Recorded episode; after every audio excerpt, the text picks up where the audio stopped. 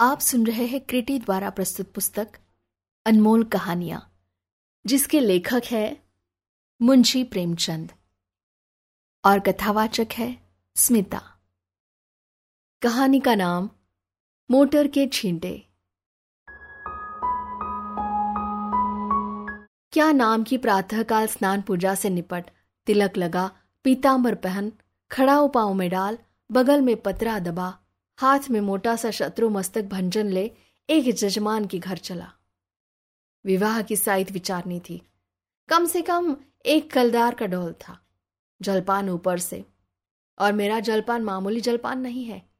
बाबू को तो मुझे निमंत्रित करने की हिम्मत ही नहीं पड़ती। उनका महीने भर का नाश्ता मेरा एक दिन का जलपान है। इस विषय में तो हम सेठ साहूकारों के कायल है। ऐसा खिलाते हैं, ऐसा खिलाते हैं और इतने खुले मन से कि चोला आनंदित हो उठता है। जजमान का दिल देखकर ही मैं उनका निमंत्रण स्वीकार करता हूँ। खिलाते समय किसी ने रोनी सूरत बनाई और मेरी क्षुधा गायब हुई। रोकर किसी ने खिलाया तो क्या? ऐसा भोजन कम से कम मुझे नहीं पछता। जजमान, ऐसा चाहिए कि ललकारता जाए। लो शास्त्री जी, एक बालूशाही। और मैं कहता जाऊँ, नहीं जजमान, अब नहीं। रात खूब वर्षा हुई थी। सड़क पर जगह जगह पानी जमा था। मैं अपने विचारों में मगन चलता चला जाता था कि एक मोटर छप छप करती हुई निकल गई। मुँह पर छीटे पड़े। जो देखता हूँ तो धोती पर मानो किसी ने कीचड़ घोलकर डाल दिया हो। कपड़े भ्रष्ट हुए, वह अलग। देह भ्रष्ट हुई, वह अलग। आर्थिक क्षति हुई, वह अलग। अगर मोटर वालों को पकड़ पाता तो ऐसी मरम्मत करता कि वे भी याद करते। मन महसूस कर रह गया। इस वेश में जजमान के घर तो नहीं जा सकता था। अपना घर भी मील भर से कम न था। फिर आने जाने वाले सब मेरी ओर देखकर तालियाँ बजा रहे थे। ऐसी दुर्गति मेरी कभी नहीं हुई थी। अब क्या करोगे मन? घर जाओगे तो पंडिताइन क्या कहेगी?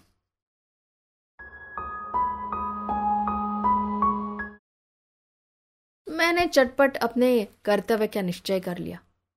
इधर उधर से दस बारह पत्थर के टुकड़े बटोर लिए और दूसरी मोटर की राह देखने लगा। ब्रह्मतेज सिर पर चढ़ बैठा। अभी दस मिनट भी ना गुजरे होंगे कि एक मोटर आती दिखाई दी। ओहो, वही मोटर थी। शायद स्वामी को स्टेशन से लेकर लौट रही थी। जो ही समीप आई, मैंने एक पत्थर चलाया। भरपूर ज़ोर लगाकर चलाया। साहब की टोपी उड़कर सड़क के उस बाजू पर गिरी। मोटर की चाल धीमी हुई। मैंने दूसरा फायर किया। खिड़की के शीशे चूर चूर हो गए और एक टुकड़ा साहब बहादुर के गाल पर भी लगा। खून बहने लगा। मोटर रुकी और साहब उतरकर मेरी तरफ़ आए और घूसा तान कर बोले, सुअर, हम तुमको पुलिस में देगा। इतना सुनना था कि मैंने पोथी पतरा ज़मीन पर फेंका। साहब की कमर पकड़कर अड़ंगी लगाई। तो कीचड़ में भत से गिरे। मैंने चट सवारी गाठी और गर्दन पर एक पच्चीस रद्दे ताबड़तोब जमाए कि साहब चौंधिया गए। इतने में उनकी पत्नी जी उतर आई। ऊँची एड़ी का जूता, रेशमी साड़ी, गालों पर पाउडर, ओठों पर रंग भव पर स्याही, मुझे छाते से गोदने लगी। मैंने साहब को छोड़ा और डंडा संभालता हुआ बोला, देवी जी, आप मर्दों के बीच में ना पड़े। कहीं चोट चपेट आ जाए तो मुझे दुख होगा। साहब ने अवसर पाया तो संभल कर उठे और अपने बूटदार पैरों से मुझे एक ठोकर जमाई। मेरे घुटने में बड़ी चोट लगी। मैंने बौखला कर डंडा उठा लिया और साहब के पाँव में जमा दिया। वह कटे पेड़ की तरह गिरे। बेम साहब छतरी तान कर दौड़ी। मैंने धीरे से उनकी छतरी छीन कर फेंक दी। ड्राइवर अभी तक बैठा था। अब वह भी उतरा छड़ी लेकर मुझ पर पील पड़ा। मैंने एक डंडा उसके भी जमाया। लौट गया। पचासों आदमी तमाशा देखने जमा हो गए। साहब भूमि पर पड़े पड़े बोले, रास्कल, हम तुमको पुलिस में देगा। मैंने फिर डंडा संभाला और चाहता था कि खोपड़ा पर जमाओ कि साहब ने हाथ जोड़कर कहा, नहीं नहीं बाबा, हम पुलिस में नहीं जाएगा, माफ़ी दो। मैंने कहा हाँ पुलिस का नाम न लेना नहीं तो यही खोपड़ी रंग दूँगा। बहुत होगा, छह महीने की सजा हो जाएगी, मगर तुम्हारी आदत छुड़ा दूँगा। मोटर चलाते हो तो छीटे उड़ाते चलते हो? मारे घमंड के अंधे हो जाते हो?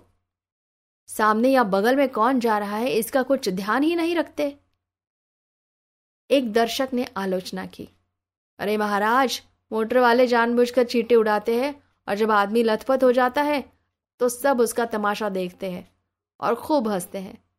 आपने बड़ा अच्छा किया एक को ठीक कर दिया। मैंने साहब को ललकार कर कहा, सुनता है कुछ? जनता क्या कहती है?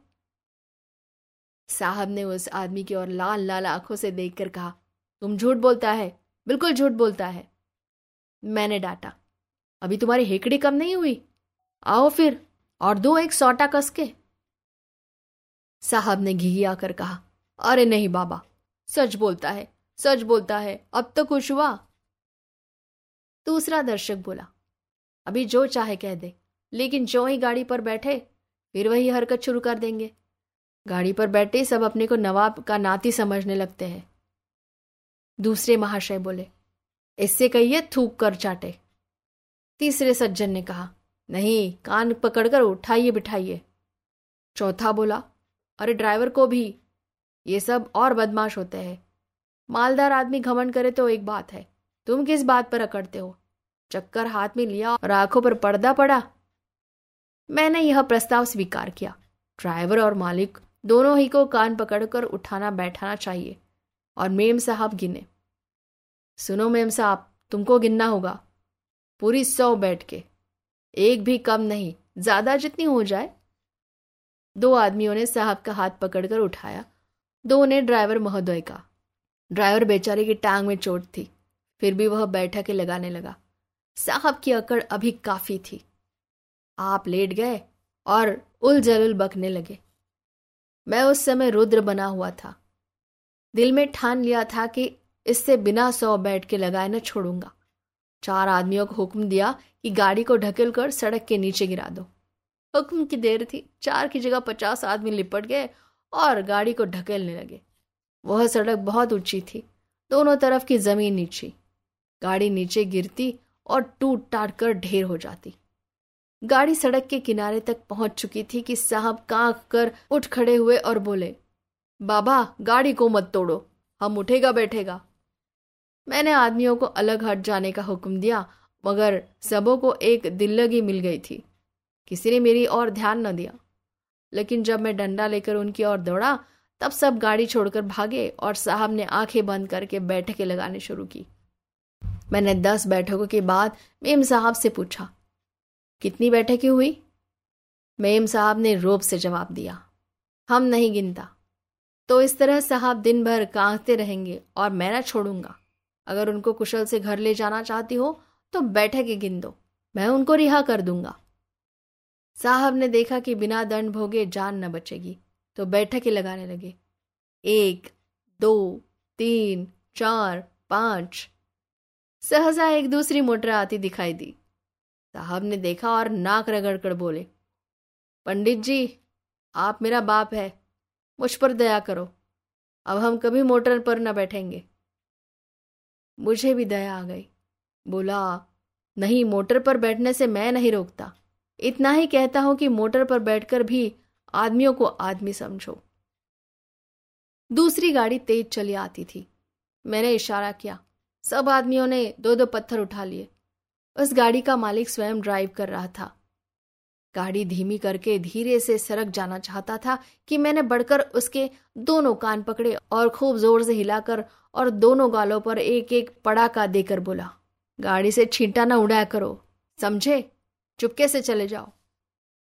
यह महोदय बगझक तो करते रहे, मगर एक सौ आदमियों को पत्थर लिए खड़ा देखा तो बिना कान पूछ डुलाए चलते हुए। उनके जाने के एक ही मिनट बाद दूसरी गाड़ी आई। मैंने पचास आदमियों को राह रोक लेने का हुक्म दिया। गाड़ी रुक गई। मैंने उन्हें भी चार पड़ाके देकर विदा किया, मगर यह बेचारे भले आदमी थे। मज़े से चांटे खाकर चलते हुए। सहसा एक आदमी ने कहा पुलिस आ रही है और सबके सब हुर्र हो गए। मैं भी सड़क के नीचे उतर गया और एक गली में घुसकर गायब हो गया।